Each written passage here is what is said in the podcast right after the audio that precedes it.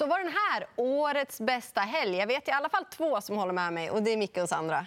Ja, det gör vi verkligen. Det här har man ju längtat efter. Och nu är man så här full och förväntansfull och man byter lite steg. Kanske inte Micke, han brukar stå fast vid sina första analyser. Men en annan. Jag vacklar lite fram och tillbaka för att komma fram till det där rätta som jag hoppas och tror på. Jag har hört en strykning som förändrar allt, som vi ska återkomma till. Men, men annars så försöker jag stå fast. Så är det. Och vädret, fina förutsättningar. Oj, oj, oj.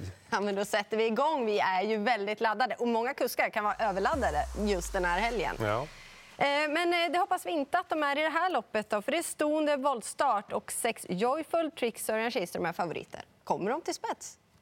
Jag eh, trycker rätt. Jag var inne på att spika till en början, men sen när man har läst och försökt analysera startsnabbheten här så är jag inne på att nummer sju, La Maresque La Maresque kan överraska här. Hästen har öppnat riktigt bra från springspår i tidigare regi och hästen har höjt sig ordentligt för Jörgen Westholm. Gått i mål med sparade krafter två gånger. Vi har hört att man har väntat in det här loppet i sex veckor för att den inte ska gå över 3 000 kronor för att stå på just voltstart. Jag tycker att det är väldigt, väldigt spännande.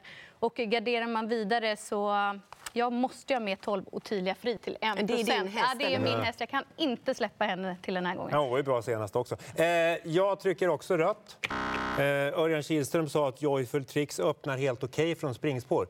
Det gjorde hon inte. Eller det gjorde inte Örjan när, när hon hade springspår, för han missade starten med henne. Så att det var svårt att säga. Hon ser ut att öppna, kunna, kunna öppna ganska bra, men jag är, inte, jag är inte helt säker på att hon kommer sticka till ledningen. Min vinnare är ju Georgia Am. Det lät ju jättebra där när ni pratade med David Persson. Hästen är i sitt livsform. Jag, jag gillar henne jättemycket, så jag tar med henne. Sen jag har fått ett mejl av Mikael Eriksson som tränar pappa Johnnys Ilse.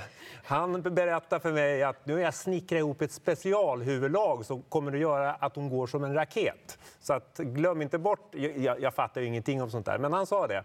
Hon kommer att göra ett topplopp. Mm. Raketer går ju fort. Eh, helt okej, inte säkert att det räcker för att komma till ledningen för Joyful Tricks. Och samtidigt så är hon galopperade senast, det är oroväckande. Så givet Akadera, skrällen, du nämnde den, sju Lamoresco, sen 11 Arquana As. Om hon fungerar, ja då flyger hon förmodligen snabbast över upploppet.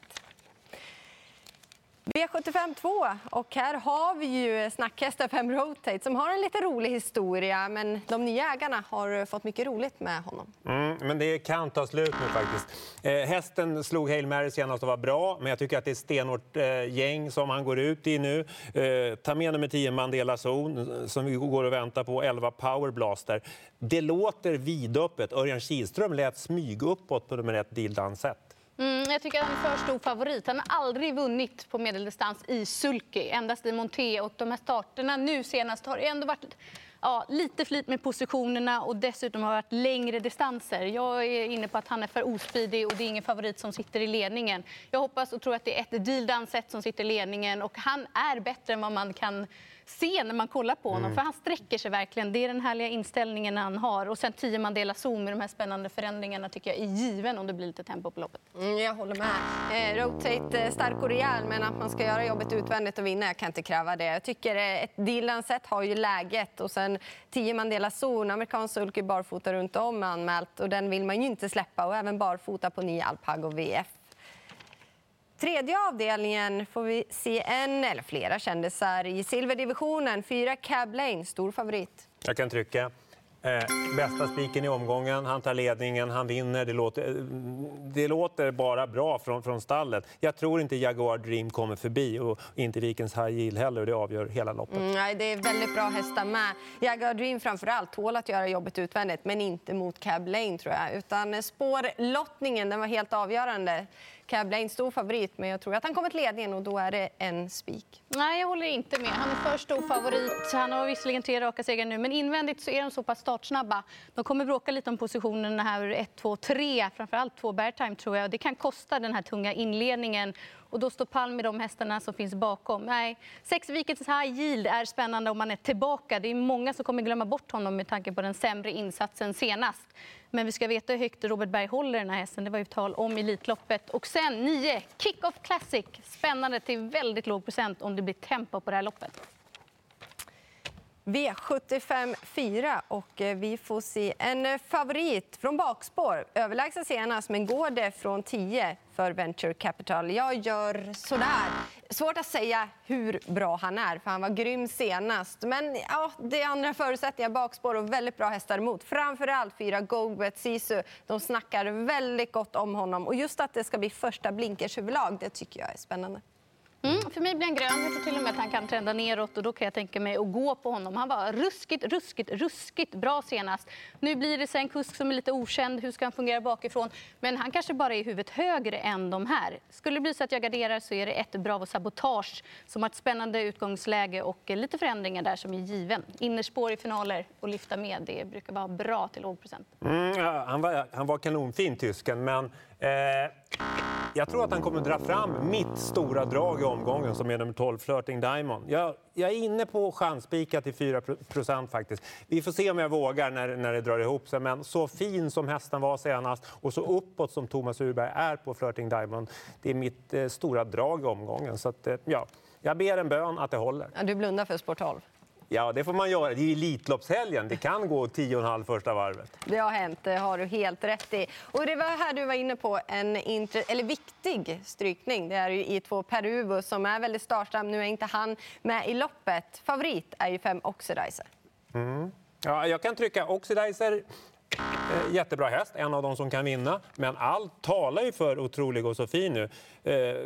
På förhand så skulle han inte komma till ledningen. Nu kommer han till ledning och nu fin har han inte varit från ledning. Oslagbar. Det där är ju din häst. Ja, absolut. Jag gillar honom skarpt. Så att, eh, det börjar rycka i liksom spikarmen så smått. Jag trodde på Eddie West från början. Nu har jag svängt till Otrolig och så fin.